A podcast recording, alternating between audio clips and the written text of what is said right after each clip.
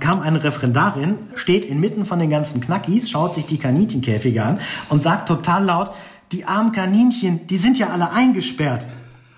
Wo ich gedacht habe, die kriegt gleich den nächsten Spaten um die Ohren und wir kommen ja alle nicht mehr lebend aus dem Knast raus. Talk mit Tees. Carsten Düss ist Bestsellerautor, aber auch Rechtsanwalt oder Pilot und er war Gagschreiber fürs Fernsehen. Sein dritter Achtsam Morden Roman ist gerade erschienen. Achtsam Morden am Rande der Welt. Es geht in diesen Romanen um Björn Diemel, Rechtsanwalt, aber auch Mafiapate, Kindergartenbesitzer und Familienvater. So, hallo nach Bonn oder wo auch immer du gerade lebst. Hallo Christian, freut mich sehr. So, vor vielen Jahren haben wir beide mal zusammen in diesem Laden hier gearbeitet. Seitdem Ja. ist viel passiert.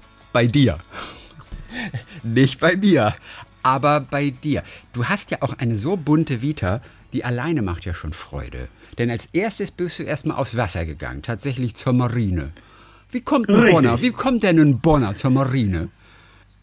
Ich wollte nach dem Abi was, was, äh, was Sinnvolles machen, was mich weiterentwickelt. Und äh, da ich dann die Wahl hatte zwischen Bundeswehr und Zivildienst und ich bei der Bundeswehr wusste von einem Freund von mir, der bei der Marine war, dass man da wirklich Einblick in eine komplett andere Lebenswelt nehmen kann, habe ich mich äh, wirklich darum bemüht, ähm, einen Platz bei der Marine zu bekommen. Und das hat auch geklappt. Und ich war da ein Jahr lang, also von drei Monate Grundausbildung. Und äh, die restliche Zeit war ich, hatte ich ein sogenanntes Bordkommando. Ich war Funker auf einem Minenjäger. Und ähm, wir waren richtig unterwegs. Also die längste Tour war dreieinhalb Monate. Und äh, das ist ein komplett anderes Leben als an Land. Also man, man lebt Oder? auf beengten Verhältnissen. Ähm, wir hatten Schichtdienst. Ähm, du bist ohne Klimaanlage ähm, im sogenannten 13-Mann-Deck. Also haben wir mit 13 Mannschaftsdienstgraden wirklich auf, ich glaube, 15 Quadratmetern gelebt. Ich hatte noch niemals ein eigenes Bett, sondern so eine Klappkoje, die sogenannte Back, die Rückbank äh, von, der, von der Sitzgelegenheit. Ähm, war ein ganz spartanisches, eingeschränktes Leben voller Ereignisse und äh, voller Erfahrung. Also es war eine ganz prägende, ganz tolle Zeit. Das klingt von außen ja eigentlich so toll natürlich. Man ist auf dem Wasser. Ach komm, dreieinhalb Monate, die sind auch vorbei. Aber die können natürlich unendlich lang werden. Und wenn man so lange kein Land sieht auch, das macht einen doch wahnsinnig. Oder wie ging es dir während dieser Zeit? War das wirklich Erfahrung pur und einfach nur die große Freude, Neugierde befriedigen? Das war Erfahrung pur, mit der Betonung wirklich auf pur. Ne? Es war kein Schnickschnack drumherum. Und äh, eine Tour von dreieinhalb Monaten heißt auch nicht, dass man dreieinhalb Monate das Land nicht sieht, sondern die längste Ja, Zeit, die wir dann mal eine, Pa- eine Passage hatten, ähm, war mal eine Woche lang. Das heißt, ähm, man hat dauernd etwas zu tun und da wird einem die Zeit auch nicht lang, weil wir so viel zu tun hatten. Ähm, äh, das heißt, du, du bist permanent, ähm, entweder hast du halt eben Dienst im Funkraum oder hast Dienst an Deck oder wenn man in einem Hafen ist, äh, hat man da, weil wir in so einem NATO-Verband drin waren, ähm, Aufgaben und Verpflichtungen mit anderen Nationen zusammen und du genießt jeden Moment Freizeit. Also wenn man dann irgendwie mal äh, vier Stunden Zeit hat, um äh, irgendwie an den Strand zu gehen, ist das super. Und äh, du erlebst jeden Moment ganz intensiv, also wirklich ganz pur. Und das habe ich schon in dem Bewusstsein gemacht, dass all die Sachen, die da negativ sind, die man aber auch bewusst als negative Erfahrung mitnimmt, die verblassen nachher. Die äh, sind dann halt eben nachher so, dass du sagst, der ganze Schlafmangel jetzt zum Beispiel, dass man sagt, ich habe das gemacht und ich weiß, wie das ist und ähm, der hinterlässt aber keine Spuren, außer dass man halt eben sagt, das habe ich jetzt auch mal durchgemacht. Die positiven Ergebnisse bleiben und die sind dann auch wirklich prägend. Aber wie interessant, dass du nach der Schule einfach eine neue Erfahrung wolltest. Du warst ja schon richtig tiefgründiger Typ als Abiturient dann eigentlich, oder? Das, das mag ich so nicht unterschreiben. Ich habe wie jeder Mensch ähm, macht man glaube ich verschiedene Entwicklungsphasen durch. Man, manchmal äh, macht man die bewusst, manchmal macht man die unbewusst. Ähm, und das war etwas, das habe ich mir schon bewusst gesetzt, weil ich dir gesagt habe, so da ist jetzt ein Jahr lang, ähm, was ich dazu nutzen kann, Erfahrung zu sammeln. Und da habe ich in meinen Augen oder für mich das Optimum rausgeholt, ja. Nachdem du mittlerweile so viele verschiedene Dinge gemacht hast, was wolltest du denn tatsächlich machen, als du noch in der Schule warst? Was hattest du da im Sinn? Bereits Jura, weil du aus einer Juristenfamilie kommst? Oder 11., 12. Klasse, 13. Klasse? Was wolltest du werden eigentlich zu dem Zeitpunkt? Da wollte ich Abi machen. Nur Abi. Also da, da, da, habe ich erstmal ans, äh, ans Abi gedacht. Nee, es war für mich eigentlich schon relativ klar, dass ich Jura studiere. Also weil ich, wie du ja gerade schon gesagt hast, aus einer Juristenfamilie komme. Und es hat mich immer interessiert. Es war thematisch bei uns immer äh, zu Hause in Gesprächen. Ich habe mit meinem Vater mich viel immer über juristische Sachen unterhalten. Mein Vater war Richter. Ich habe den äh, ganz, ganz oft im, äh, im Landgericht besucht, wenn der äh, Prozesse äh, mhm. geführt hatte und äh, habe mir das angehört und ich fand das spannend. Also ich fand die, die Thematik fand ich spannend, weil das für mich immer was aus dem prallen Leben war mhm. und ähm, weil das für mich alles sehr logisch war. Und das hat mir, hat mir beides sehr gelegen. Ich habe dann im Studium festgestellt, dass da sehr wenig Sachen sind äh, im Studium, die jetzt wirklich das pralle Leben sind, sondern das ist sehr viel Theorie. Aber das mit einem sehr klaren, strukturierten Hintergrund. Und der kam mir da schon sehr gelegen und der nützt mir auch jetzt noch viel. Also ich bin mhm. auf der anderen Seite auch ein, äh, ein, recht, kreativ, ein recht kreativer Mensch. Und äh, die Kreativität in geregelte Bahnen zu kriegen, äh, ist in der Kombination mit Jura etwas, was bei mir richtig gut funktioniert. Also es macht mir, macht mir Spaß und erleichtert mir auch vieles. Guck mal, nebenbei hast du dann angefangen, in den Medien zu arbeiten, für ganz erfolgreiche Fernsehformate, also Freitag Nacht News, Lady Kracher, äh, ne, du warst der Straßenreporter in Freitag Nacht News, Außenreporter, auch gleich bei Ankes Late Night. Später kam Richterin Barbara genau. Salisch, da warst du äh, äh, auch als Rechtsanwalt, als Experte dann da. Wie bist du dann ja. in die Medien gekommen? Denn eigentlich war erstmal Jura in deinem Kopf. Der Plan, die Strecke war eigentlich klar gezeichnet. Wer hat dich in die Medien dann gestupst, so nebenbei? Dass ich in den Medien gelandet bin, ist wirklich reiner Zufall. Ich habe in einem Preisausschreiben gewonnen, Kabelträger für Hans Meiser zu sein, bei einer Außenübertragung auf Mallorca. Da war nichts geplant, sondern ich habe nur in den Semesterferien bei, diesem, bei, bei dieser Bewerbung mitgemacht. Man musste sich kreativ bewerben. Und ich habe denen dann einen Brief geschrieben, äh, also an die Westdeutsche Allgemeine Zeitung, die haben das veranstaltet, dieses Preisausschreiben. Und ich habe denen geschrieben, äh, mein Name ist Carsten Düss und ich habe gerade durch Zufall erfahren, dass sie mich per Zeitungsaufruf suchen, hätten sich alles sparen können, wenn sie mich direkt angesprochen hätten. Und äh, das fanden die in der Dreistigkeit ganz sympathisch. Und äh, dann bin ich einer von drei Watts-Lesern gewesen, die mit nach Mallorca gefahren sind. Ich hatte überhaupt gar keine Vorstellung davon, wie eine Fernsehproduktion läuft. Hans Meiser war für mich eine alte Leute-Sendung. Und ich bin da hingekommen und habe dann festgestellt, dass das ein ganz, ganz junges Team war, die mit einer sehr professionellen Distanz zum Produkt mit viel Freude gearbeitet haben. Das heißt, die haben dann äh, gesagt, äh, ich weiß jetzt gar nicht, was das Thema war auf Mallorca, aber das waren ja so klassische Themen, dann irgendwie was weiß ich, in die Tonne gesprochen, senile Bettflucht und äh, irgendwelche Altersproblematiken, die für die, für die, Zenil, äh, für die Zielgruppe waren. Und ähm, man kann sich mit solchen Themen beschäftigen, ähm, auch in jungen Jahren, einfach mit einem professionellen Hintergrund. Das hat wahnsinnig Spaß gemacht, da auf Mallorca zu arbeiten. Und ähm, die Produktionsfirma, die saß in Köln. Ich habe in Bonn studiert und ich habe dann als studentische Hilfskraft weitergearbeitet. Also erst bei der Firma von Hans Meiser. Ich bin von da aus dann zu der Produktionsfirma von RTL Samstagnacht wirklich gegangen. Ich bin mhm. rübergegangen, weil die im Nachbargebäude waren und habe gesagt, ich würde gerne auch mal für euch schreiben. Ja. Und äh, dann haben die gesagt, ja klar, schreib doch mal von, äh, also von außen, schick mal von außen Sachen hin. Äh, es gab damals das Internet noch nicht, also ich habe dann klassisch äh, mit einem Fax ähm, Sach Sachen dorthin gefaxt und da wurde immer mehr von mir genommen. Ich habe äh, in der Zeit in Lausanne studiert. Ich hatte ein Auslandssemester gemacht. Das habe ich mir mit diesen Fernsehsachen dann finanziert. Und äh, ich habe immer von der, von der Hauptpost in Lausanne, habe ich dann DIN A4-Blätter ähm, hingefaxt, wo Bildzeitungsüberschriften ausgeschnitten waren, wie beim Erpresserbrief. Und ich habe dann äh, halt eben dann die Punchline oder den Witz für die RTL Samstag Nachrichten da handschriftlich drunter geschrieben. Und davon wird immer mehr genommen. Als ich aus Lausanne zurückkam, habe ich das Angebot bekommen, äh, schreib doch mal hier bei uns vor Ort. Mhm. Und äh, aus dem Vorortschreiben wurden dann zwei komplette Staffeln, die ich dann da als fester freier Autor gearbeitet habe. Da hatte ich mir eine Auszeit aus dem Studium genommen und ähm, habe dann halt eben ein paar Semester und ein paar Jahre später äh, mir dann gedacht, ich studiere jetzt doch mal zu Ende, einen Abschluss mhm. möchte ich haben und konnte das immer konnte das immer miteinander kombinieren. Wie ist das Vorortschreiben mit den im Writers Room, wie es ja immer heißt, mit den anderen Kollegen? Inwiefern ist das auch Konkurrenz Inwiefern ist es ein, ein Zusammenarbeiten an gewissen Punchlines? Oder will man doch selber mit seinem Ding einfach da durchkommen? Wie fühlt sich das an, gerade so in, den, in der ersten Zeit, als du neu da warst in diesem Team? Das war im Nachhinein ein sehr gut geregeltes System. Also man hatte ein, äh, auf der einen Seite ein Festgehalt, dass man eben wusste, ähm, die Hälfte des Gehaltes ungefähr, äh, das bekommt man so oder so. Das heißt, da muss ich mich nicht kannibalisieren und jetzt irgendwie anderen Leuten was wegnehmen oder im Konkurrenzkampf sein. Mhm.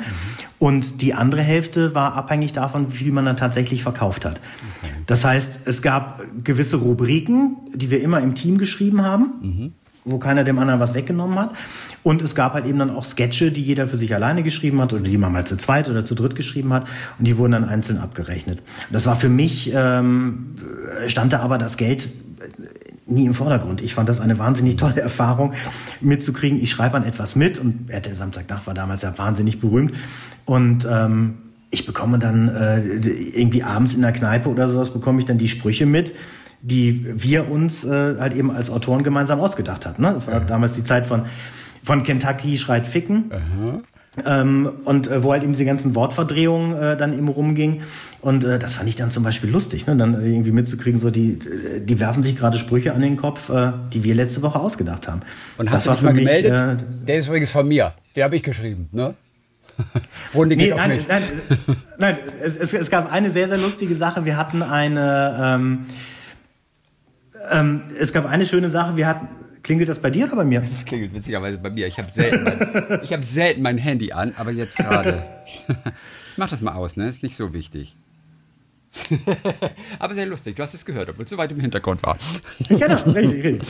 Ja, die lustige Situation, die es gab. Es gab eine schöne Situation. Wir hatten bei RTL Samstagnacht die äh, Rubrik, ähm, ich glaube, das hieß Schreinemarkers Live oder Margarete Live. Mhm. Also es gab halt eben die, äh, die äh, Talkshow von Margarete Schreinemarkers und äh, die hatten wir geschrieben und ich war, ich glaube, irgendwo in der Diskothek, habe mich äh, äh, mit irgendeinem Mädel unterhalten und äh, die erzählte dann irgendwas aus dieser Schreinemarkers Live Talkshow. Und da habe ich gesagt, ja, ja, also normalerweise habe ich das nicht raushängen lassen, in dem Moment aber schon. Und das wurde dann ganz lustig, ähm, weil ich dann gesagt habe, das habe ich geschrieben. Das äh, waren Sprüche jetzt von mir und meinen Kollegen.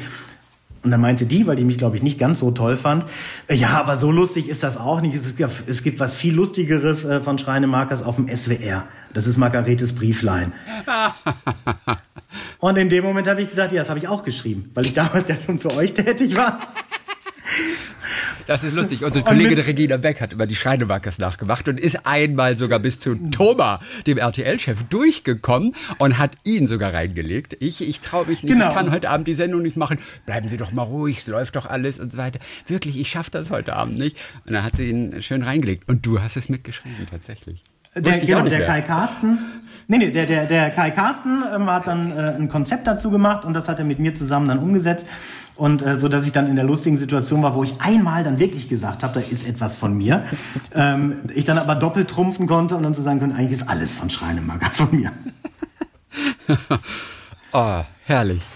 So, du hast halt also fleißig weiter studiert. Bonn, Lausanne, Los Angeles, das waren die Stationen für Studium und Referendariat. Die äh, Prüfung hast du auch noch abgelegt dann. Spezial. Gehörte, das, gehörte dazu, ja. Spezialgebiet, äh, Fachanwalt für, was war das? Mietrecht, äh, Wohn, Wohneigentumsrecht, wie heißt das offiziell? Miet und Wohn, ja, ich, irgendwie sowas. ich habe nach dem zweiten Staatsexamen dann überlegt, wie kann ich mich nochmal spezialisieren und ich habe dann Fachanwaltslehrgang gemacht für Miet- und Wohnungseigentumsrecht. Mit dem Hintergedanken, ich möchte ja viele Mandanten haben und eine Wohnung oder ein Haus hat ja jeder. Mhm. Was mir da noch nicht klar war, ist, dass die meisten Streitigkeiten im Mietrecht über Nebenkostenabrechnung mhm. gehen und das, da ist der Streitwert nicht so hoch. Und ähm, deswegen habe ich jetzt keine großartige Karriere als Mietrechtsexperte weiterhin gestartet, sondern bin dem Schreiben treu geblieben. Aber du warst schon aktiv, ne, eine Zeit lang. Morgens bis abends, auch wirklich als Anwalt. Richtig. Ich habe nach dem zweiten Staatsexamen habe ich mir die Zulassung als Anwalt geholt und äh, bin auch in der ersten Zeit wesentlich mehr als äh, jetzt mittlerweile als Anwalt tätig gewesen. Ne? Im, aber das ist dann der Fachbereich Feld, Wald und Wiesenanwalt, dass du wirklich dann alles machst, ähm, was so im Freundes- und Bekanntenkreis erstmal ankommt. Das wird dann so ein bisschen erweitert und da war ich dann auch durchaus ja, vor Gericht tätig, Schriftsätze gemacht. Dann kam aber also der Punkt, der irgendwann, da hat es nicht mehr ausgereicht, oder? Da musstest du irgendwas Neues wieder machen, irgendwie zu neuen Ufern ausbrechen. Und dann bist du da irgendwann nochmal, du siehst, wir, wir arbeiten uns langsam auf, deine, auf dem Weg hin zu den Romanen. Und du bist dann tatsächlich nochmal Pilot geworden, auch tatsächlich. Das war ein Kindheitstraum, den ich mir dann erfüllt habe. Also ich wollte ähm, als Kind äh, wollte ich immer gerne Berufspilot sein, hätte mir das aber nie leisten können, das mhm. zu machen, weil die Ausbildung äh, schon relativ kostspielig ist. Und ich habe ähm, mit Mitte 30 äh, habe ich mir erstmal nur ein Hobby gesucht, weil ich gesagt so jetzt möchte ich mal wirklich was für mich machen. Ich habe sehr viel gearbeitet, mhm. sowohl als Anwalt als auch fürs Fernsehen und habe gesagt so ich möchte jetzt mal ein bisschen runterfahren und ich verwirkliche mir jetzt einen Traum. Und dann habe ich äh, eine Privatpilotenlizenz gemacht, mhm. also für Cessnas. Und äh, ich hatte einen super tollen Fluglehrer, der Lufthansa-Pilot war. Ja. Und äh, der hat mir dann erzählt, dass er auch nicht den klassischen Weg gemacht hat, sich bei der Lufthansa beworben und dann den Job gekriegt hat, sondern dass der Schritt für Schritt die einzelnen Lizenzen gesammelt hat. Ich wusste gar nicht, dass das geht. Und dann habe ich gesagt, du Lizenzen sammeln. Also äh, für immer größere Maschinen dann, oder was? Für immer größere Maschinen. Ja. Du fängst mit einer kleinen, mit einer einmotorigen an, dann machst du eine Lizenz für eine zweimotorige, dann machst du eine Lizenz dafür, äh, nach Instrumentenflugregeln zu fliegen mhm. und äh, dann machst du dann die Berufspilotenlizenz, wo du halt eben, das ist wie so ein kleines Ingenieursstudium, ne, wo du Elektrotechnik und äh, Materialkunde, Meteorologie, Navigation, ähm, das alles machst und das war sehr herausfordernd und es hat mir aber auch sehr viel Spaß gemacht das zu machen. Und als ich damit fertig war, das war auch so eine Zeit von, es dauerte so zwei Jahre, um das alles fertig zu machen, ähm, da habe ich anschließend ähm, eine freiberufliche Anstellung als äh, Business-Pilot bekommen. Also ich bin so Business-Jets geflogen. Also die kleinen äh, Dinger. Chest Genau, das, was man normalerweise so als Learjet äh, ja, kennt. Learjet in der Klasse.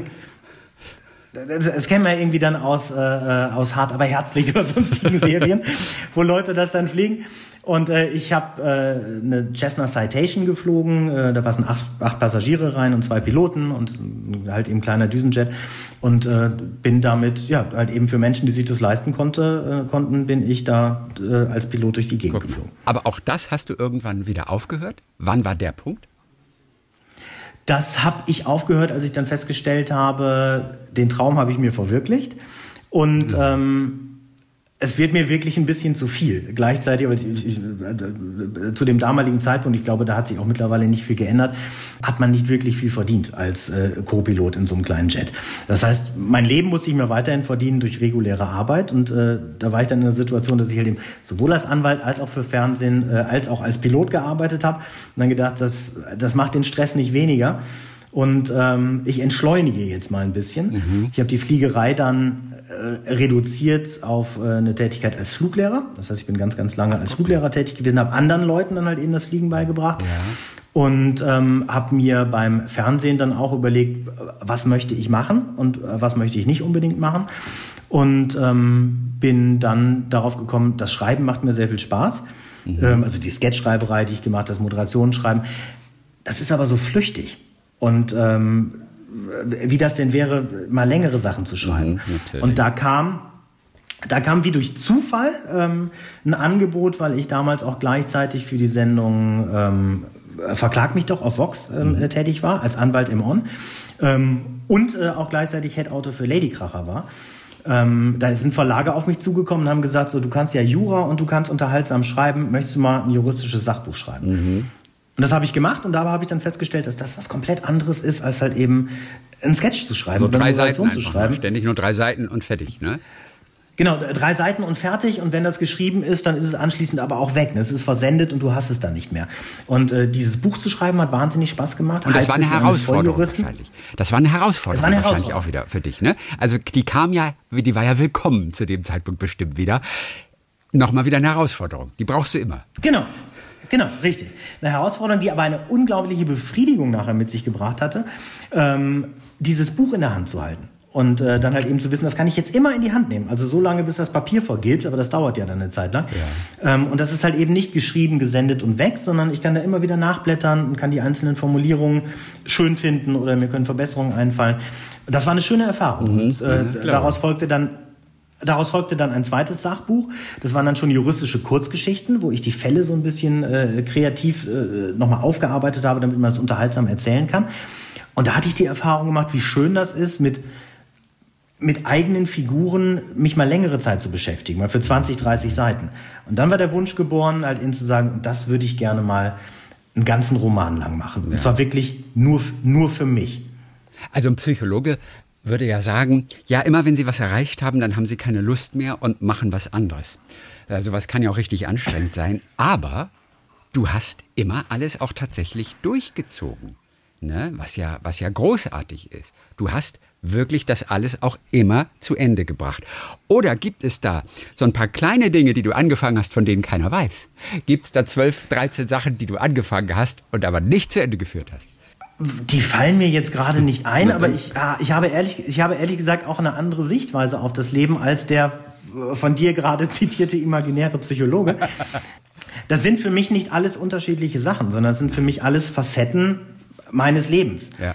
Und ähm, ich muss nicht von ja, oder, oder die, die, es gibt in Anführungszeichen klassisch geführte Leben, äh, wo du zur Schule gehst, einen Job erlernst, den bis zum äh, Berufsende machst und dann bist du in Rente oder in Pension. Das ist aber auch, glaube ich, eine klassische Lebensführung, die hat sich äh, für unsere Generation in den meisten Fällen äh, ziemlich überholt. Ja, aber viele machen tatsächlich immer so ein bisschen was, aber nichts richtig. Du schaffst es, alles richtig zu machen. Äh, nee, also erstens mache ich auch nicht alles richtig. Ich mache halt eben viel. Ich meine, du machst es richtig nicht im Sinne von korrekt und gut, sondern du machst es aber mit, mit vollem Herzen und nicht nur so teilweise, sondern du bist bei allem voll dabei. Das meinte ich mit, du machst es richtig. Man muss es richtig, richtig okay. betonen, dann weiß man, was mit richtig gemeint ist. Ich glaube, das was, man, das, was ich tue, das mache ich schon sehr intensiv, ja. Das Gute ist ja, dass du wirklich eigentlich prädestiniert bist, der Midlife Crisis davon zu segeln. Denn ein Midlife-Crisis, da geht es jetzt nicht immer nur um Autos und, und, und junge Dinger, die man gern an seiner Seite hat, sondern es geht darum, dass im Alter von 40, 50 viele angekommen sind. Ähm, sie sind so gesettelt und ein Kind ist möglicherweise auch schon da. Äh, beruflich kommt man auch nicht weiter und es ist zum ersten Mal im Leben so eine Art Stillstand man bewegt sich nicht mehr fort. Es gibt keine großen Ziele mehr tatsächlich. Und die meisten sind ja zielorientiert, die meisten von uns Menschen. Und das ist so der typische Moment, wo denn so eine Art Midlife-Crisis, ist ja auch gar nicht schlimm, aber kommt, bei dir droht da keine Gefahr, oder? Ähm, ich meine, was, was ist so ein Ziel? Du hast jetzt viel erreicht, jetzt bist du auch Bestseller-Romanautor. Äh, du hast viele Ziele erreicht. Jetzt stehst du an einem Punkt. Gibt es noch ein Ziel als nächstes? Was im Hinterkopf schon schlummert? Äh, nee, gibt es im Moment nicht. Gab es aber auch bei den ganzen anderen Zielen nicht wirklich, ja. sondern die sind, die sind dann gekommen. Und ich bin jetzt in einer, in einer wunderschönen Situation, dass äh, ich von dem Schreiben leben kann und dass mir das Schreiben wahnsinnigen Spaß macht und dass ich jetzt für absehbare Zeit mhm. ähm, auch meine Verträge und meine Sicherheit habe und dann halt eben weiß, ich kann das jetzt weitermachen. Das ist eine Situation, die hatte ich so bislang noch nie im Leben. Ne? Also die Fernsehschreiberei ist immer staffelweise, da kannst du maximal drei Monate vorausdenken. Und die Sache, dass ich jetzt ein paar Jahre vorausdenken kann, das ist für, mein, für mich ein Luxus, den hatte ich noch nie. Das ist unglaublich beruhigend. Und ich habe aber auch mittlerweile gelernt, dass dieses Pläne machen gar nicht so viel bringt sondern ähm, ich bin gespannt, äh, was da kommt und ich äh, freue mich darüber, halt eben äh, dann Chancen auch weiterhin zu nutzen, wenn sie kommen. Das mit dem Romaneschreiben ist ja auch noch relativ frisch. So bis da quasi so ein Stillstand, eine Lehre einsetzt, hast du noch ein paar Bücher. Und das ist ja auch das Gute. Drei Teile gibt es mittlerweile von Achtsam Morden. Du hast dir da eine Hauptfigur geschaffen, der ist Rechtsanwalt Björn Diemel. Der ist, äh, ja, Familienvater auch. Er ist eben auch Jurist. Er ist auch gleichzeitig noch Mafia-Pate. Das ist natürlich auch ein wahnsinnig stressiges Leben. Er hat einen Therapeuten, der ihn sozusagen da durchlotst und diesen Stress auch bewältigen lässt. Der heißt Joschka Breitner. Erstmal, genau. wie kommst du zu den Namen zum Beispiel? Björn Diemel der auch so ein bisschen natürlich von dir ist. Einer, der sich beruflich verändern möchte, das warst du auch. Also da steckt auf jeden Fall viel von dir drin. Björn Diemel. Warum Björn Diemel? Ich bemühe mich, einen Namen zu finden, wo für, für den ich mich gar nicht bemühen musste.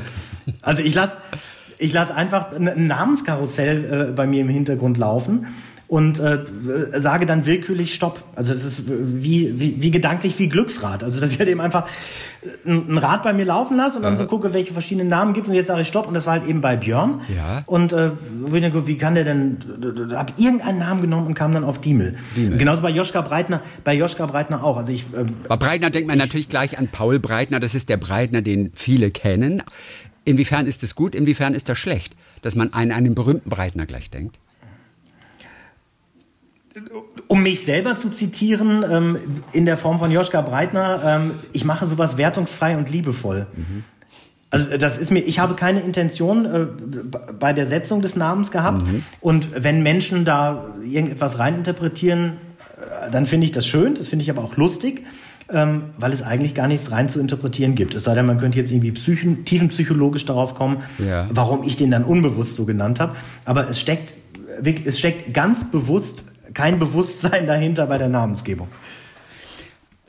Wir sind noch beim ersten Teil jetzt achtsam morden, als du den äh, geschaffen hast, diesen Björn Diemel und da auch so ein bisschen von dir drin steckte. In was für einer Phase deines Lebens warst du zu diesem Zeitpunkt? Du hast ja ganz viel reingepackt. Das Thema Achtsamkeit ist sicherlich auch irgendwann in dein Leben natürlich gekommen. In was für einer Phase warst du bei deinem ersten Roman? Da war ich in der Phase, dass ich mir den Traum verwirklichen wollte, einen Roman zu schreiben. Nur für mich, ohne, ohne dass ich jetzt den Auftrag dazu gehabt hätte oder äh, ein wirkliches Ziel damit verfolgt hatte, sondern ich nur gesagt habe, nee, ich möchte jetzt gerne meine Zeit dafür verwenden, mich mal ein paar Monate lang mit von mir erfundenen Figuren auseinanderzusetzen. Der erste Schritt, um einen Roman zu schreiben, ist äh, eine vage Vorstellung von einer Handlung zu haben. Mhm. Und ich bin ähm, ein paar Monate lang mit der, mit der Grundhandlung schwanger gegangen. Ein Anwalt bringt seinen Mandanten um und übernimmt dessen Rolle.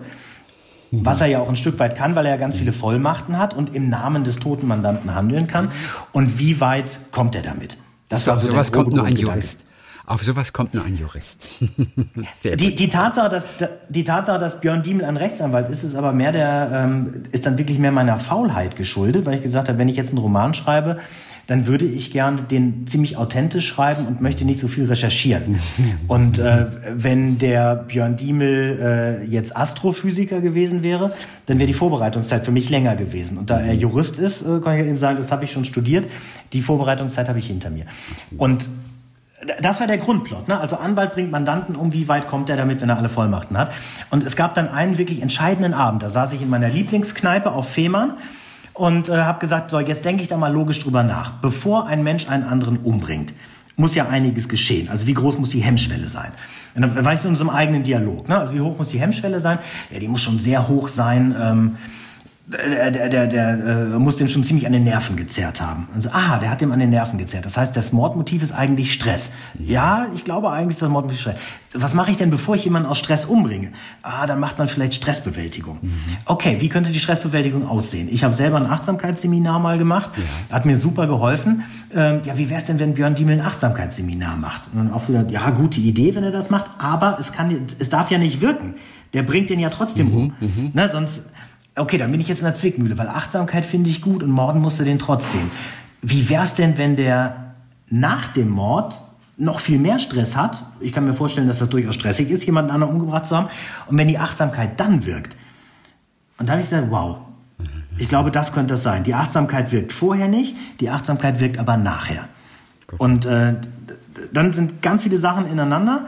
Und äh, in, an diesem Abend in der Kneipe habe ich dann sofort der Kellnerin Bescheid gesagt, ich hätte gern mal ihren Blog. Und dann hat sie mir ihren Blog gegeben, dann habe ich wirklich sechs Seiten auf dem Bestellblock ja. äh, voll gekritzelt. Was ja ähm, gar nicht mal so viel ist eigentlich. Sechs Seiten auf dem Bestellblock. Sechs Seiten auf dem Bestellblock äh, würden sich im Laden nicht wirklich verkaufen. Also ich habe dann, als ich zu Hause war, noch ein bisschen mehr geschrieben. Aber die sechs Seiten waren wirklich der Ursprung. Und das ja. äh, genauso wie das Buch auch anfängt. Und, äh, Wo sind die, die jetzt, auch noch bei die sechs Seiten? Ah, die hängen bei dir noch.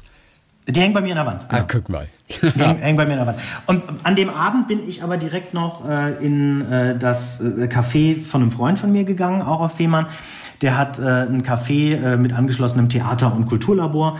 Und ähm, da bin ich hin und habe dem das gepitcht und habe dann gesagt, ich möchte das jetzt einmal aus meinem Kopf raus haben. Es ist zwar schon auf Zetteln, aber ich brauche jetzt einmal eine menschliche Reaktion. Was hältst du von der Idee? Und dann hat er gesagt, findet er toll. Und ah, das hat dann mit Mafia zu tun. Ich habe hier ein offenes Bücherregal. Guck mal, hier ist von Dagobert Lindlau der Mob. Wenn du also recherchieren möchtest, kannst du heute Abend anfangen. Und das war so ein Abend, wo ich dann gesagt habe, alles klar, ich habe jetzt die Grundidee, ich habe die Sachen aufgeschrieben, ich habe es gepitcht und ich habe die ersten Recherchesachen und jetzt setze ich mich hin und schreibe das. Guck mal. Und ähm, dann habe ich mich hingesetzt und geschrieben. Sag mal, dieses Seminar, das du damals gemacht hattest, durch das du auch auf dieses Thema Achtsamkeit gekommen bist, weil es dir was gebracht hat. Warum hast du das gemacht, dieses Seminar? Weil ich da in einer Phase meines Lebens war, wo ich gesagt habe, ich äh, mache gerade ganz viel beruflich, was ich alles toll finde, aber ähm, was mache ich eigentlich für mich? Also es war wirklich die Phase, ne, wo ich dann gesagt habe, so, ich bin jetzt Berufspilot, ich bin Rechtsanwalt, ich mache hier meine Fernsehsachen. Aber was mache ich für mich? Also wann, wann, wann kann ich mal runterkommen und, und wie kann ich jetzt mal entschleunigen? Und ähm, da habe ich mich mit Achtsamkeit beschäftigt. Und ähm, das dauerte bei mir ziemlich lange, bis ich das überhaupt verstanden habe, weil ich den Begriff Achtsamkeit im Deutschen nicht so toll gewählt finde. Achtsamkeit klang für mich immer nach Achtung, aufpassen, konzentrier dich. Ich möchte ja genau das Gegenteil. Marine. Ich möchte ja mal nicht, Achtsamkeit. Mal nicht, genau, Achtung. Achtsamkeit. Ja, wo- wobei wir bei der, bei, der, bei der Marine sagen wir nicht Achtung, sondern Warschau. Das kennt man auch bei, bei das Warschau? Boot und War, Das Warschau. Warschau ist, die, Warschau ist die Abkürzung für Wahrnehmen und Schauen. Nein, das wusste ich Ne? nicht. Und dann sagst du entweder, entweder äh, Warschau heiß und fettig oder Warschau Dienstgrad oder äh, Warschau mach mal Platz hier. Und äh, da sagt man nicht Achtung, ähm, das, äh, von daher hat das auch mit Achtsamkeit dann nicht so viel zu tun. Hat ja auch nichts mit dem Kalten Krieg damals noch zu tun. Den gab es ja damals noch, Nee, nee, da- als du bei der Marine nee, warst. hab, ne? Habe ich auch erst gedacht. Nee, der war schon vorbei. ne? Ah, der war Ich schon wann vorbei, ich bei der Marine? Ich war, ich war 92 war ich bei der Marine, da war der kalte, äh, da war der kalte Krieg schon vorbei. Aber es hatte trotzdem, es hatte trotzdem nichts mit der Hauptstadt Polens. Nee, nee, nee, natürlich nicht. Diese ganzen Achtsamkeitssätze, ich weiß Ah, nicht, ja, nennt man die eigentlich Mantras oder wie nennt man die? Die Achtsamkeitsgebote? Wie sagt man offiziell? Du stellst ja jedem Kapitel auch immer so einen Auszug von Joschka Breitner aus einem seiner fiktiven Werke natürlich äh, vorneweg, wie zum Beispiel beim Prolog hier, jeder Mensch, der geboren wird, stirbt. Das ist unglaublich beruhigend. Anstatt uns jeden Tag mit der Frage zu belasten, wann wir sterben werden, könnten wir uns auch jeden Tag an der Frage erfreuen, wie wir an all den anderen Tagen leben wollen. Basiert es auf einem echten Achtsamkeitsspruch oder ist der am Ende echt, was ich ja nicht glaube? Weil du drehst ja ins Absurde in der Regel. Der ist aber so subtil, dass man sich da nicht sicher ist, ob der nicht exakt eins zu eins genauso existiert. Nein, die Frage ist, wie definierst du echt? Ähm, die, das sind alles Sprüche, die ich für Joschka Breitner erfunden habe. Die Natürlich, sind also genau. nirgendwo abgeschrieben, sondern äh, die habe ich äh, für Joschka Breitner kreiert. Ähm, und die Frage ist, ob das jetzt die Authentizität nimmt. Also ich habe lieber einen fiktiven Experten mit echten Weisheiten als einen echten Experten mit fiktiven Weisheiten. Und die Sachen, die der Joschka Breitner schreibt, die hab, äh, sagt, die habe ich so geschrieben als Weisheiten, wie ich mir die vorstellen würde und wie die halt eben in eine Achtsamkeitslogik passen. Und das ist auch der, der wirklich ernst gemeinte Teil äh, meiner Romane, wo ich sagen würde, ja, die, in meinen Augen würde das so funktionieren. Das ist halt eben eine Auseinandersetzung mit dem Tod. Ähm, viele andere Sprüche äh, behandeln halt eben äh, entweder mit, mit, mit Achtsamkeitsübungen, also wie ich, äh, wie ich versuchen kann, mich jetzt einfach auf den Moment zu konzentrieren. Die, das ist durchaus als Achtsamkeitsratgeber gemeint, was, was Joschka Breitner da erzählt. Und ich würde das als, du kannst es nennen, wie du möchtest. Für mich ist das als Arbeitstitel im Kopf, sind das die Joschka Weiß, Breitner Weisheiten, die jedem Kapitel vorangestellt sind. Und die irgendwann dann nochmal ein eigenes Buch ergeben, natürlich. Irgendwann. In der, Ta in, in der Tat, ja. Ich kann, dir, nein, ich kann dir ganz konkret sagen, die werden im Herbst dieses Jahres Ach, ist- äh, ein eigenes Buch ergeben. Ähm, das Joschka Breitner Achtsam Morden Ausfüllbuch. Da sind dann die besten Weisheiten von ihm Mhm. drin, verbunden mit, verbunden mit Übungen, die man äh, dann selber machen und ausfüllen kann. Und wer denkt sich diese Übungen aus? Sind die dann echt gemeint oder sind sie der Unterhaltung vor, vorbehalten? Das muss ja kein Widerspruch sein. Es können ja auch äh, echt gemeinte Sachen der Unterhaltung vorbehalten sein. Oder unterhaltende Sachen können zu echten äh, Erkenntnissen führen. Und die, äh, dieses Ausfüllbuch ähm, hat genau die gleiche Intention äh, wie die Romane auch. Dass sie auf der einen Seite unterhaltend sind, auf der anderen Seite aber auch im besten Fall mit einem Mehrgewinn dahergehen. Ja. Wie viel Achtsamkeit hast du denn ganz bewusst in deinem Alltag, also aktuell? Dass da mal eine Phase ist, wo du das wahrscheinlich alles etwas stärker betrieben hast, das ist ja ganz klar. Wie ist es aktuell? Lebst du nach gewissen Prinzipien? Checkst du nur dreimal am Tag zum Beispiel deine Mails? Hast du dein Smartphone mal für vier Stunden ausgeschaltet? Wie viel Achtsamkeit ist bei dir gerade so? Ganz bewusste? Äh, Also alles, was Smartphone und Medien ähm, angeht, da bin ich sehr nah bei dem, was ich auch in dem Buch äh, oder in den Büchern schreibe. Ich äh, nehme überhaupt nicht an, äh, an sozialen Netzwerken oder Social Media teil. Also ich bin, ich bin bei, bei keinem Facebook, ich bin nicht bei Twitter, ähm, äh, die ganzen Sachen mache ich einfach nicht. Ich habe auf meinem Handy auch keine, ähm, auch kein Mailprogramm. Also ich kann nicht auf meinem Handy Mails checken. Guck mal, ja. Das, das kann ich nur auf meinem Computer machen. Und ähm, es ist jetzt nicht so, dass ich permanent irgendwelche Achtsamkeitsübungen mache, aber es gibt es gibt schon Sachen, äh, wenn ich so merke, jetzt bin ich gerade so ein bisschen ruhelos, ähm, äh, jetzt möchte ich mich entschleunigen, mich ein bisschen erden, ähm, dass ich nur solche Sachen mache wie, wenn es im Sitzen ist, dass ich einfach nur ganz bewusst beide Beine auf den Boden stelle und versuche den Boden zu spüren und dass ich dann irgendwie die Festigkeit des Bodens in mich reinlasse. Der Trick bei der Achtsamkeit ist ja eigentlich, dass man das Gedankenkarussell stoppt, indem man seine Sinne triggert. Ja. Und äh, jede Übung, mit der du deine Sinne triggerst, ähm, lenkt dich davon ab, äh, dich permanent in so einem Gedankenloop zu beschäftigen. Und das muss nicht Und, gleich äh, schweres Yoga sein, im Prinzip. Das, das muss überhaupt nicht Yoga sein. Ne? Nein, nee, nee, nee. Das kann wirklich sein, dieses einfach nur, ich spüre, ich, ich, du kannst, kannst sogar bei einer Besprechung machen, ohne dass das irgendjemand mitkriegt. Du ziehst deine Schuhe aus und gehst einfach mal mit den Strümpfen äh, auf den Boden. Mhm. Je nachdem, welche Konstitution deine Füße und Strümpfe haben, kriegen es die anderen dann doch mit. Aber mit mhm. sauberen Strümpfen kannst du das halt eben relativ einfach und geruchsneutral machen. Was wäre eine andere und das Übung so zum Beispiel? Eine andere Übung? Ähm, Denn wir haben eine andere Übung zum Beispiel. Ja.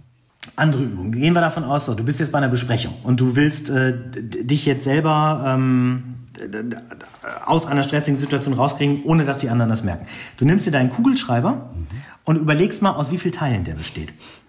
Du hast ihn einfach in der Hand und überlegst, aus wie vielen Teilen der besteht. Und wenn du dann zu einem Ergebnis gekommen bist, dann überprüfst du, ob das stimmt. Dann setzt du dich hin und dann fängst du an, den Kugelschreiber aufzuschrauben.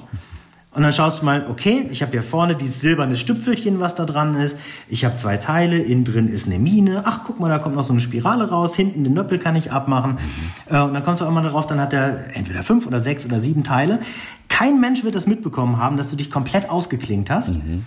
Und du bist aber einfach mal aus der Nummer raus. Das wäre so eine Sache, die du im Büro machen kannst. Eine Sache, die man draußen ganz toll machen kann, ähm, ist, äh, egal ob im Sommer oder im Winter, du äh, bist äh, irgendwo im Garten oder, oder äh, auch unterwegs, du siehst einen Baum. Du nimmst dir irgendein Blatt oder wenn es Winter ist, einfach nur die Spitze von einem Ast und gehst mal in Gedanken den ganzen Weg bis zum Stamm nach. Mhm. Da bist du auch rausgenommen aus einer Situation. Mhm. Und kommst obendrein dann noch zu der Erkenntnis, dass jeder Weg von jedem Blatt, egal wo du anfängst, äh, er endet beim Stamm. Und es geht nur darum, dass du dir selber dann die Freiheit gibst, ähm, mal Pause zu machen, mal ganz kurz auszubrechen, mal was für dich zu machen. Und das klingt ja nicht jetzt blöd. Ich habe was für dich gemacht. Ich habe den Ast bis zum Stamm verfolgt. Ähm, aber das sind so Kleinigkeiten. Überhaupt nicht blöd. Wenn man das ein paar Mal gemacht hat, ähm, dann weiß man das zu schätzen. Also diese kleinen, mhm. diese kleinen Fluchten dann zu machen. Das sind, das wären so halt eben äh, Mini-Achtsamkeitsübungen für den Alltag. Kommen wir mal zu schrägen Ideen die natürlich auch äh, diese Bücher bevölkern. Ob das nun der abgetrennte Ringfinger ist, der dann von einem Raben geklaut wird, ob das die Suche auch nach einem Kita-Platz ist. Ich zitiere, ich hatte vier Menschen ermordet, meinen ehemaligen Arbeitgeber erpresst, die früheren Betreiber eines Kindergartens gezwungen, ihre Anteile zu verkaufen, damit meine Tochter einen Platz bekam und noch einen russischen Mafioso entführt. Wir haben die Referendarin zum Beispiel, die die BGH-Urteile mit Textmarkern ausmalt und so weiter. Garantiert basiert ja. es auf irgendeiner Figur. Ne, also wie gesagt, ich sage nicht, es ist die Figur, aber es basiert auf irgendeiner Figur. Hast du es ihr gesagt? dass sie verewigt wurde in, diesem, in dieser kleinen Zeile. Also der Referendarin äh, liegt ein, ein, Erlebnis zugrunde, was ich sehr, sehr lustig fand. Als ich Referendar war, haben wir ähm, mit der Arbeitsgemeinschaft gemeinsam äh, eine Justizvollzugsanstalt besucht. Ja. Wir waren ähm, im Gefängnisknast. Ne, Gefängnis ist ja Knast. Ne, also nochmal. Im Gefängnisknast. Du, jeder weiß, was gemeint ist. Nur das zählt in der deutschen Sprache. Ich war im Gefängnisknast. Genau. Wir hatten vom Referendariat aus, wir hatten vom Referendariat aus äh, einen Besuch in einer Justizvollzugs... Meine Güte, das ist für mich so ein Zungenbrecher. Wir waren vom Du sollst Sonntagmorgens noch nicht trinken, Carsten. Das haben das wir ja gesagt. Hammer. Du sollst nicht trinken so früh. Pass mal auf, ich kriege das Wort ganz andersrum. Vom Referendariat aus waren wir mit der gesamten AG ähm, im Knast, haben uns mal ein Gefängnis angeguckt. Ja. Und ähm, da standen wir im Innenhof, der begrünt war, da war ein Gefängnisgarten. Da standen halt eben ganz viele Gefangene mit Gartengeräten, ne? Spaten, Hake, äh, alle möglichen drumherum. Und äh, in der Mitte von diesem Garten war ein, äh, ein Gartenhäuschen, da waren Kaninchenkäfige drin. Und dann kam eine Referendarin, eine klassische juristische Referendarin mit Jebo-Hose, mit Seidentüchlein, mit Hemd und mit, äh, mit Perlenkette, steht inmitten von den ganzen Knackis, schaut sich die Kaninchenkäfige an und sagt total laut, die armen Kaninchen, die sind ja alle eingesperrt. Hm. Wo ich gedacht habe, die kriegt gleich den nächsten Spaten um die Ohren und wir kommen ja alle nicht mehr lebend aus dem Knast raus. Und das sind dann nur so Erlebnisse, solche Figuren, die dann so weltfremd sind. Und äh, die Dame wäre auch dazu in der Lage gewesen, ähm, halt eben BGH-Urteile bunt auszumalen, anstatt äh, nach deren Inhalt zu gehen. War diese war aber eine nette Dame. Also die war nett. Die, die, die war nett. Siehst du, wir denken, das mit dem Kaninchen, das ist so eine schöne Szene, die muss man einfach gerade mal irgendwo eins zu eins so verbraten, weil sie in sich auch so schön ist. Oh, die sind ja alle ganz eingesperrt. Eigentlich. Aber der clevere Autor, der denkt weiter. Der, der, clevere Autor schreibt daraus was anderes und bewahrt sich diese Szene auf, um die im Radio zu erzählen. Als extra, als Bonus. Sehr clever. Bonusmaterial. Nur im Podcast zu hören. So, ja, Teil 3 ist äh, der neue Teil, Achtsam Morden am Rande der Welt. Björn Diemel will, der Midlife Crisis, da sind wir bei der Midlife Crisis, von der wir vorhin äh, schon mal kurz gesprochen haben. Ja, da sind wir. Will er entgehen. Sein Therapeut rät ihm zu einer Pilgerreise dort die, der Klassiker, äh, hier äh, Saint-Jean, äh, Pied de Port nach Santiago de Compostela, der Jakobsweg, nach dem Namen suchte ich gerade. Das will man natürlich auch vor Ort selber recherchieren, was auch zu Corona-Zeiten eigentlich super möglich gewesen wäre. Wie weit bist du auf dem Jakobsweg gekommen? Null Meter. Ich habe null Meter Jakobsweg hinter mich gebracht, ähm, was auch ein rein, äh, es hatte auch eine sehr große zeitliche Komponente. Das, äh, auch das dritte Buch hatte einen Abgabetermin und äh, das war zeitlich alles sehr eng getaktet. Der Grund für mich, das Thema mit dem Jakobsweg rauszusuchen, hat aber auch damit zu tun, dass ich ja in den Monaten, in denen ich schreibe, auch gerne eine gedankliche Umgebung habe, die mich reizt und in der ich mich wohlfühle. Und ich möchte unheimlich gerne mal pilgern gehen. Ich habe das noch nicht gemacht. Ich habe sehr viel recherchiert über Reiseführer, über Filme, über Bücher, über äh, halt eben YouTube-Videos, die ein Pilger selber gemacht haben. Habe kurz mal angerufen. Als, wen angerufen? Den hab, nee, habe ich Habe nicht angerufen. kurz mal angerufen. Nee. Nee, aber ich dachte, Was? aus dem Fernsehbusiness, den kennst du. Für den hast du bestimmt auch schon mal geschrieben irgendwo. Nee, habe ich ehrlich gesagt noch nicht für geschrieben. Okay. Ähm, das, also von da, da, da besteht überhaupt gar keine, äh, keinerlei Verbindung ähm, zu, wer mich angerufen hat. Und das war für mich ein wunderbares Erlebnis. Als mein Buch fertig war, habe ich eine E-Mail bekommen. Habe ich eine E-Mail bekommen von dem äh, Autoren äh, von eigentlich äh, von dem Standardreiseführer für Pilger äh, auf dem Jakobsweg in Deutschland. Und der hat einen Pilgerführer geschrieben, so ein gelbes Pilgerbuch. Ähm, was ich auch quer gelesen hatte, um mich ins Thema einzuarbeiten. Und der hat mir eine E-Mail geschrieben ähm, und hat gesagt, er hätte gerade mein Buch gelesen. Das wird sich alles so äh, lesen, als sei ich selber Pilgerbruder. Ob das, äh, ob das stimmen würde, wann ich denn gepilgert wäre. Mhm. Und das war für mich ein riesen Kompliment, wo ich dann gesagt habe, dann, dann ist das aufgegangen, dass ich mich gedanklich ähm, mit Detailverliebtheit ähm, auf den Weg gemacht hat, nur durch Recherche. Und habe dem dann gesagt, nein, ich war noch nicht pilgern, ich möchte das gerne, ist in der Tat ein Traum von mir. Und der hat mir dann äh, sofort zurückgeschrieben, hat gesagt, sehr gerne gebe ich dir auch weitere Tipps, wenn du das mal machen möchtest. Und es gibt nicht nur den Camino Frances, es gibt auch noch andere Möglichkeiten, nach Santiago de Compostela zu kommen. Und äh, Mordskompliment für mich, dass äh, mhm. anscheinend meine Recherche relativ authentisch war, ähm, verbunden mit dem schönen Angebot, ähm, dass wenn ich das dann selber mal mache, ähm, da äh, auch vertrauensvoll ähm, jemanden um Hilfe bitten zu können, der sich mhm. damit wirklich auskennt.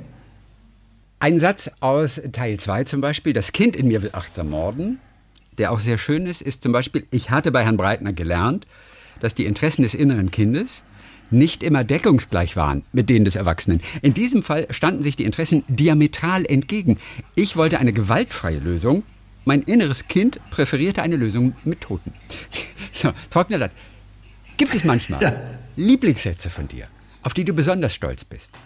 Teil 3 ist natürlich jetzt noch am präsentesten von allen, aber gibt es da tatsächlich einen Satz, an den du sofort denken musst, wo du sagst, da war ich so happy, als, als mir der aus der Feder geflossen ist? Ja, gibt es. Auf den bin ich jetzt auch nochmal gestoßen äh, bei der Arbeit am Ausfüllbuch. Und zwar ist das ein Satz äh, von Joschka Breitner, ähm, der da heißt, die meisten schönen Lösungen scheitern daran, dass es kein Problem gibt, zu dem sie passen. Carsten Döss. Hey. Immer. Ja, du sag nochmal, ey, du wolltest mal ey sagen. Jetzt sag mal ey. Nee, ich habe alles geäht, was ich ähen wollte. Alles gut. Carsten Döss, der aktuelle Achtsam Morden Roman ist Achtsam Morgen, Morgen achtsam morden. nicht morgen, ein bisschen spät. Wir sollten am Sonntagvormittag nicht so früh schon trinken. Achtsam morden am Rande der Welt. Dann sagen wir Dankeschön für heute. Du schreibst Anteil 4 wahrscheinlich demnächst. Die Idee ist sicherlich schon da. Und jetzt ist die Frage, äh, äh, Björn, wie heißt er noch? Olsen Adler. Björn Olsen Adler? Nee, den Namen habe ich nicht richtig hinbekommen. Ich glaube, der ist Björn Adler Olsen, ja. Björn Adler Olsen, genau.